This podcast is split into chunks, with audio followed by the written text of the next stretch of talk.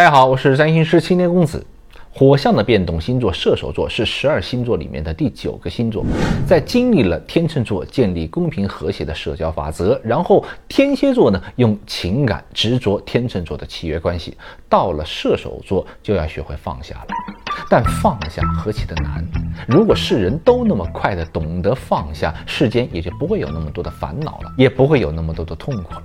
所以呢，它的前提一定是建立在精神意识上有了天蝎座涅槃重生的能力，但并不是每个人都能这么幸运的熬过那个阶段，并成功的发展出灵性的能量、高等的智慧。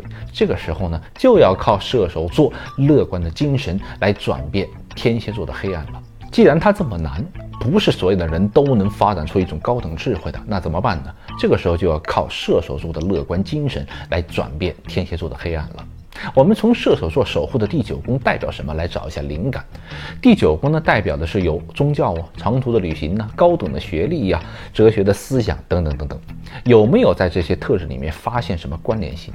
其实这些都是远离普通人日常生活的领域，是相对于我们的远方，是跳出我们周围信息局限的更宽广的那种认知。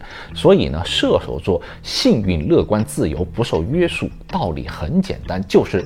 见过更广阔的世界之后，想开了，懂得自己以前被周边的环境环境限制了眼界，被碎片信息局限了思维。当脱离了这些束缚之后呢，一下子海阔天空了。比如说，我们去很远的地方旅行，见识到了当地的风土民情，就会感叹，原来这个世界上还有人是这样生活的。随着走过的地方越多，我们的心呢也就会越来越大，看见生命中更多的可能性。好比有一句话叫“见众生，见天地，照见自己”嘛。再比如，我们每天刷视频的时候，看到有一句话或者一个段子，哎，突然就让你有一种。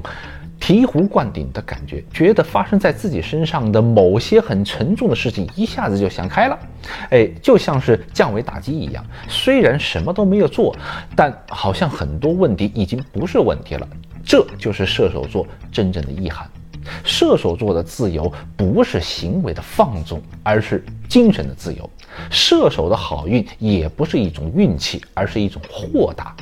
当然，这里指的是发展完善的啊，比较高阶一点的射手座了。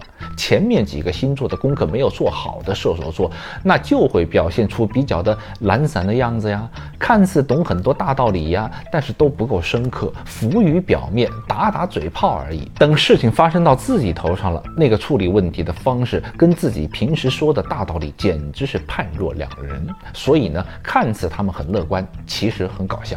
射手座两种的极端表现有：第一种是受过高等教育，非常的有哲学的见解，或者经常去异地啊、远方旅行的啊，全世界到处跑的；再有一种呢，就是活得不太明白的射手座，都比较花心，但他们呢，并不是存心的做一个渣男渣女，而是在用这种不听换人的方式去体验人生，只是呢，他们自己都不知道自己的动机而已。因为射手座的本源能量就是要体验的，不管哪一种体验，总之呢是要去经历的。再有比较普遍的那种射手座呢，就是他们不会满世界的各地的到处跑，但是他们也会喜欢那种异国的文化，用进口的东西，喜欢国外的音乐啊、电影啊等等等等的。你星盘上射手座落入的宫位，就是你感觉最幸运、最能够往外扩张的、最乐观的地方了。总之呢，射手就是能通过高远的视角摆脱眼前的一些问题。反正不管是用什么方式，都是帮助他的上一个星座天蝎座放下我执的一个渠道。好好的利用你星盘上射手座落入的宫位，那可能是你转化成长的一个关键。当有了豁达的心胸与远见和高于普通人的这种思想觉悟之后呢，其中一部分的人呢就会开始想要在现实社会中去检验了，或是主。主动的承担一些社会的责任，扮演一个社会的公众形象。那么接下来，这就该是土象的基本星座摩羯座登场了。下一期咱们接着聊摩羯座。我是占星师青年公子，想通过占星了解并掌握自己人生的朋友，请不要忘了订阅我。我们下期见，拜拜。